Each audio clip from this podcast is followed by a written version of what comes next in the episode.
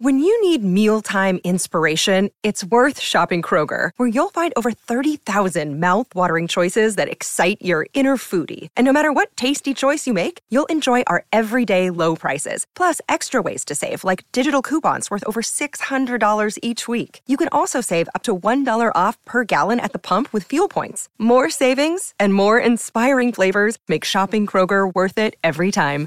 Kroger, fresh for everyone. Fuel restrictions apply.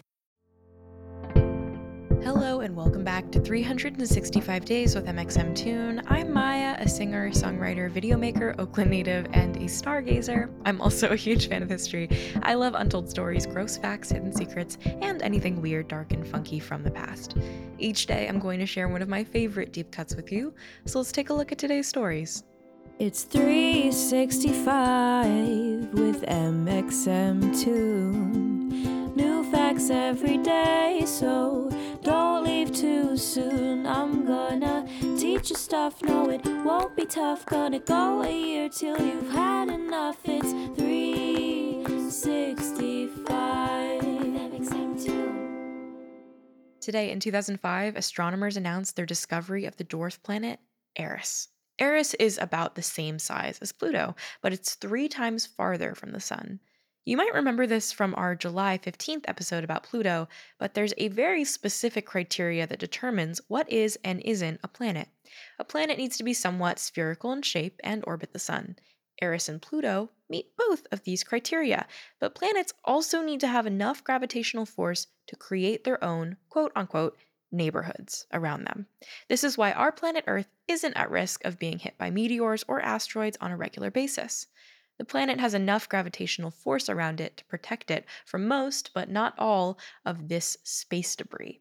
Since bodies like Pluto and Eris don't meet all three requirements, they're just dwarf planets. That means that they orbit the sun and have enough mass for its gravity to render it spherical like a planet, but they haven't cleared the neighborhood around their orbits. But Eris actually played a huge role in getting Pluto reclassified as a dwarf planet rather than a planet, as it used to be known. In that sense, Eris is kind of like that kid in math class who reminds the teacher right before the bell rings that they forgot to collect the homework assignment. Pluto was doing so well masquerading as a planet, but Eris had to go and ruin it. When scientists encountered Eris for the first time, it brought into question all the similarities between this body and Pluto. Sure, Eris is farther away from the sun than Pluto, but it still manages to make a complete orbit. So if Eris and Pluto have pretty similar composition, why should we call Eris a dwarf planet while Pluto stays a planet? In fact, scientists even considered naming Eris the 10th planet of the solar system, but a meeting of the International Astronomical Union, or the IAU, decided that if Eris is a dwarf planet, unfortunately, so is Pluto. The IAU is an international, non government organization that works to advance astronomy. Since 1919, they've met about every three years, and now there's over 13,000 members from 90 different countries.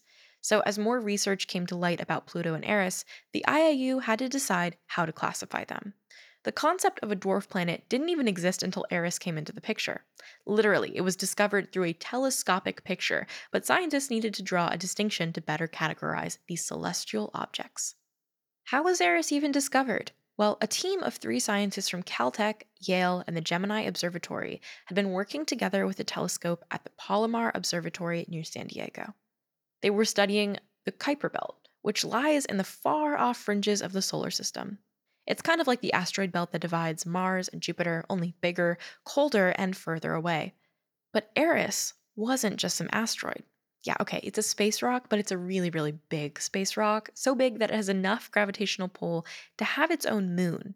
So, in my opinion, and in their opinion, that was no ordinary rock. Eris is so far away from the sun that when it gets too cold, its atmosphere collapses and freezes. Literally, the atmosphere turns into snowfall. And we thought we had an ozone layer problem here. But as Eris gets nearer to the sun in its orbit, the atmosphere reforms. But it takes 557 years for Eris to make one revolution around the sun. So it's not like this atmospheric collapse and reformation happens too rapidly.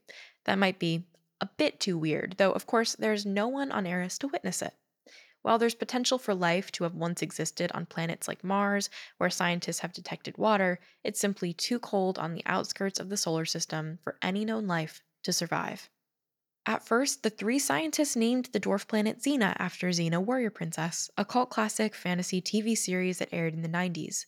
They named the dwarf planet's moon Gabrielle after Xena's sidekick in the TV show. But when Xena was determined to be a dwarf planet for good, they had to propose a more serious name. They chose Eris, the Greek goddess of discord. No, not discord the app, discord as in conflict. This was sort of a tongue in cheek name referring to all of the discord that it created around what is or is not a planet.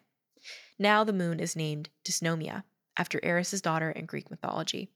Sure, it would have been cool to have a planet named after a TV warrior princess, but I mean, the solar system clearly has a theme going on here. All of the planets are named after Greek or Roman gods, and it would be bold to disrupt that. Or would it? On the same day that this team of scientists announced the discovery of Eris, they also announced another dwarf planet, Makemake. They had discovered the dwarf planet around Easter, so at first they called it Easter Bunny, but that wasn't going to fly with the IAU. Instead, Makemake represents the god of fertility in the myths of Rapa Nui, an indigenous group from Easter Island. The scientists pushed for this since they wanted to preserve the planet's connection with Easter, but at the same time, it is cool that they incorporated the myths from the Rapa Nui, whose culture is less widely appreciated than that of the ancient Greeks and Romans. Now, let's talk about music. On this day in 2018, Philadelphia singer and songwriter Pink Sweats released his debut single, Honesty. The single preceded the release of his first EP titled Volume 1. And I love his story because this guy actually didn't listen to anything other than Christian music until he was 17 years old.